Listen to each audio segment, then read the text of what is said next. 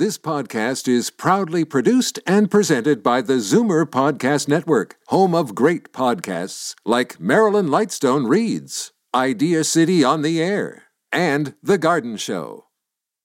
You're listening to an exclusive podcast of Fight Back on Zoomer Radio, heard weekdays from noon to one. You're listening to an exclusive podcast of Fight Back on Zoomer Radio, heard weekdays from noon to one.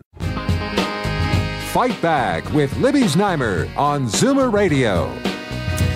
Welcome back. We turn now to the safety and security of your money. And if you are a customer of either CIBC or the Bank of Montreal, you might be worried today. I can tell you that I am. Yesterday, those two of our biggest banks warned that fraudsters may have accessed personal and financial uh, information of up to 90,000 customers. The Bank of Montreal said hackers contacted the bank on Sunday, claiming to be in possession of the personal information and threatened to make it public unless a ransom was paid. The bank said it believes the attack originated outside Canada, but it didn't elaborate. Neither of the banks want to speak to us, but they say they are reaching out to clients. All this begs the question what should we be doing to protect ourselves. Uh, first of all, you certainly should be checking your accounts, but there's probably other stuff as well. So now we go to David Murakami Wood, who is an associate professor and Canada Research Chair in Surveillance Studies at Queen's University, and Terry Cutler, an ethical hacker and cybersecurity expert. Welcome. How are you? Fine. How are you? Any better, and I couldn't handle it. Okay, let let's start with David Murakami Wood. Does this, first of all, did this surprise you in any way?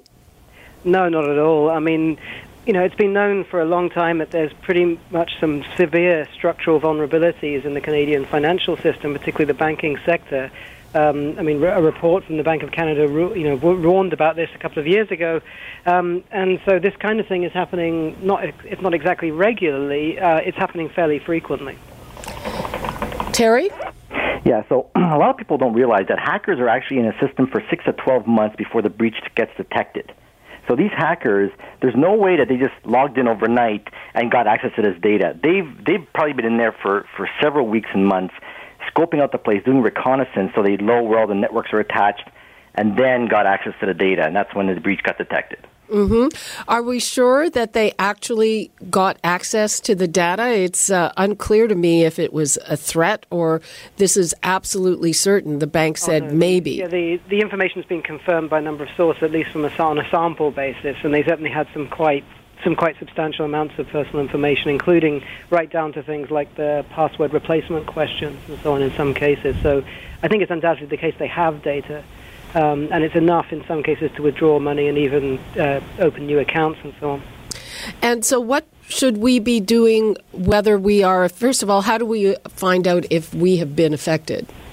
I don't think you should wait. Um, obviously, the, the, the, the recommendation we have for consumers is change your password, right? But we keep hearing this all the time. And people create really lousy, weak passwords like John123. And people need to understand that you need to create an unbreakable password, which is between 16 and 25 characters long. Now, I know what you're thinking. Is this guy crazy? How are you going to remember a password like this? But you got to think of things like song lyrics or phrases. For example, I had a great day at work 2018 exclamation point. Just capitalize each letter of the word, and that code alone will take 10 years to break. And if you want to make it unbreakable, replace the A's with an at symbol, the O's with a zero. That thing will take 39 centuries to break. Yeah, so you want to make sure you change that password, and also it, it, make sure you turn on what's called two-step verification. Which That's is? Where, uh, which is basically you turn on you, you you enter your username and password, right. and then a text message will come to your phone with a random code that you also have to enter. So this way, it's not only a password that you know, it's something that you have, which is your device. Yeah, okay. confirms your identity. In, in the longer term, we really need to be thinking about not using passwords as a system anymore because despite the fact, yes, you can come up with memorable passwords, as Terry's just mentioned, I mean, one of the problems is people always default to simple things. And in the end, you can, we can blame users as much as we like, but they're going to do this. And so we need to develop systems that actually take account of the fact that users really have limited patience and limited memory for passwords and, and develop new systems. So it's not just you know two-factor authentifica- authentication. It's also maybe using biometrics and other Absolutely. That, that, that, you know instead of passwords. I think they're actually very a very weak point in the system. That's it. The, the consumers find it very uh, uh, annoying to enable all these advanced security features, but you have to understand that security is not convenient. It's to protect your information, and people don't realize that that can happen to them. And when it does, that's when they start thinking about cybersecurity. When it's too late. Absolutely. I'm going to give the numbers out again. I'd like to hear from people, especially if they have questions, if they're customers of the banks that were affected. You know, I know that after we get off the air here, I'm going to go and change a bunch of passwords, but, you know, I'm not sure that I'm going to be able to take up your suggestion to create something with 16 different letters. One, one thing you can do yeah. is actually to use a password management system, especially for online stuff, where you actually have a, a sort of uh, password that opens up other passwords passwords, and that's when you can really deploy something more complicated. And as Terry just mentioned, one of the suggestions is that in those password management systems, you can have much more complicated passwords that are actually simpler to remember. So, say, you know, four or five words that are just random words, but you know them. So, like, you know, oak tree monkey pants. Oak tree you know, monkey pants. You'll remember it, right? And nobody else will be able to work out what that is. So it's actually it seems less secure in some ways, but actually it's far more secure than a string of random random numbers and letters that you'll forget and you'll have to replace at one point very quickly. So if you use a password management system to have access to your other passwords, and that one has a really strong phrase-based or word-based password system. Then like I just that, have to remember the uh, the password to the password management That's right. system. That's right. That's it. Now, just to add more fuel to the fire, okay? Because when I get hired to do intrusion tests. Um, if ever I get access to the system, I breach the system and I pull down everybody's passwords, username and passwords. Sometimes I can't break those passwords. They're encrypted. They're they're very secure. I can still take that encrypted information and send it off to a system, and it's going to log me in without knowing your username and password. So that's why this two-step verification is extremely important because you know once your password gets out there, at least you'll receive a text message to your device saying that someone's trying to use your password, and you're going to know, oh, I think I've been compromised, and you're going to go and change it again. Of okay, course, let me. The, let one me of the problems just. is with that, though, is of course many spear phishing attacks, that is, you know, targeted attacks, Oh. also use those kind of text message warnings. Mhm. You've got to be very careful you don't fall for a fake warning. That's uh, That's it. That's one of the, the you know case. It might be the case in this one. In this case. Yeah. For consumers, I hear, I feel they're spinning right now.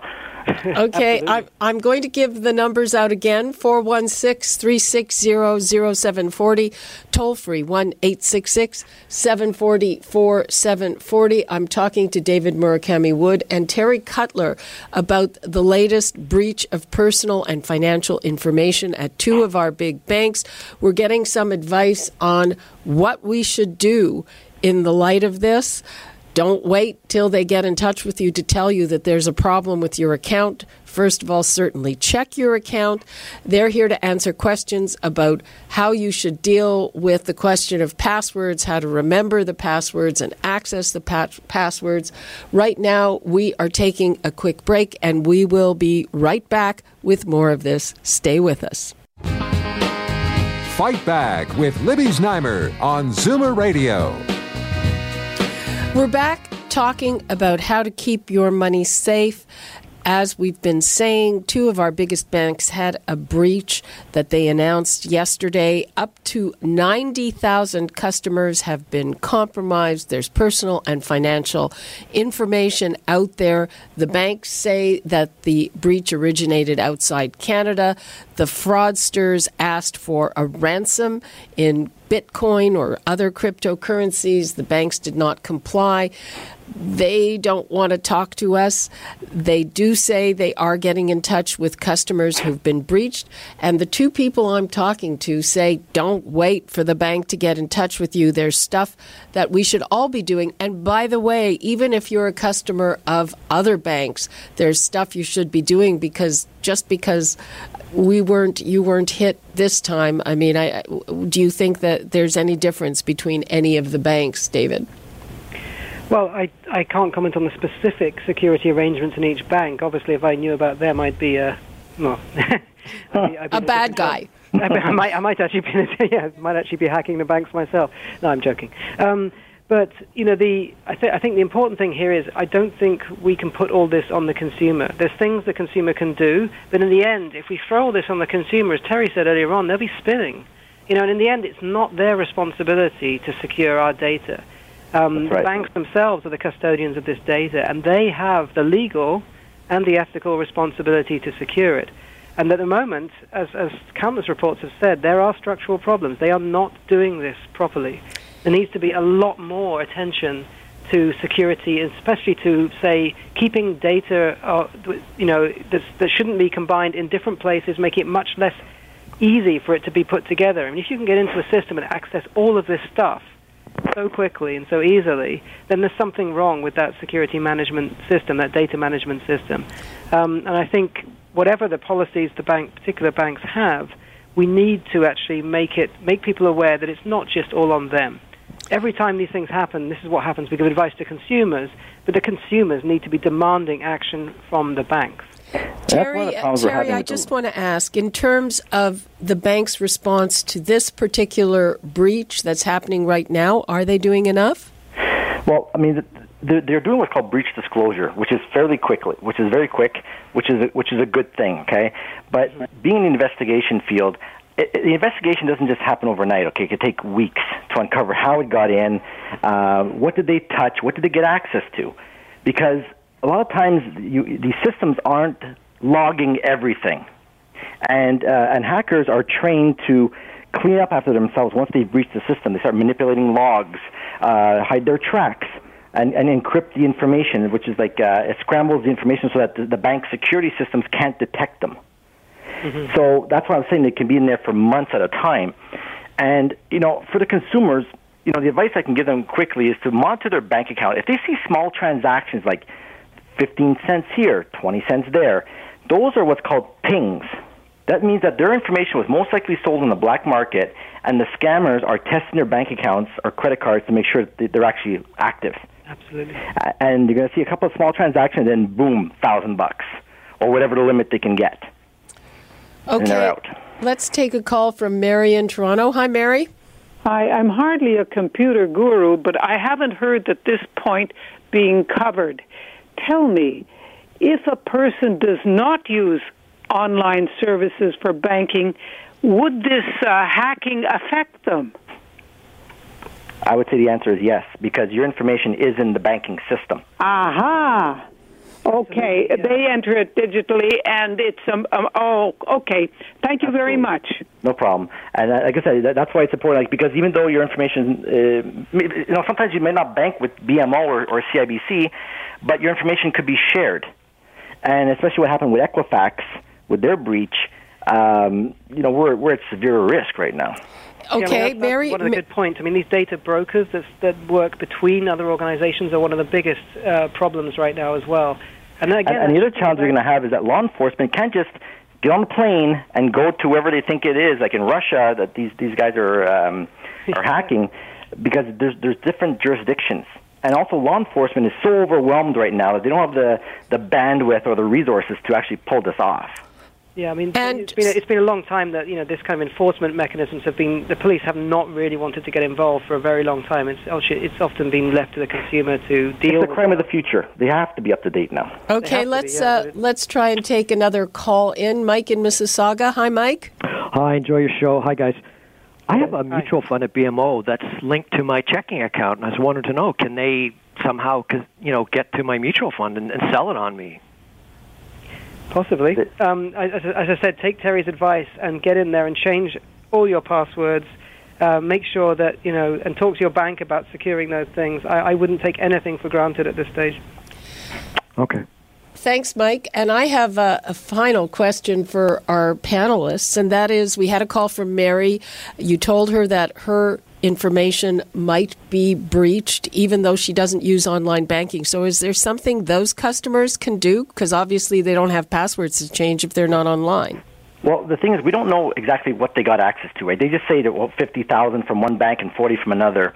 But in in my experience, when I when I breach into systems, I get access to almost everything. Okay, so there's a good chance that I'm not just going to pull 40,000 names out of a database. I'm going to rip the whole thing down. So there, there, there might be a possibility the whole the whole every the whole bank account could be uh, the whole banking uh, clientele could be taken. We uh, we don't know yet. Okay, but yeah. there's nothing that you can recommend they do. There's not much that can, the consumers can do other than just change their password, monitor their bank accounts. I mean, you could apply for credit monitoring, obviously, but you know that most of the credit li- uh, monitoring is owned by Equifax, who also got breached. So we're in a lot of trouble right now. And David, what would you like to leave us with? Well, I agree with everything that Terry has just said, and also, you know, as I, would just like to re-emphasize that, you know, the the question of the offline banking accounts re-emphasizes the fact that it is the banks that have to deal with this problem fundamentally. We can do various things to keep our information safe, but in the end, we've got to demand better of those who are custodians of our data. And in this case, this can be, it can make, you know, an enormous amount of difference to people's lives. And really, banks have got to do better in Canada.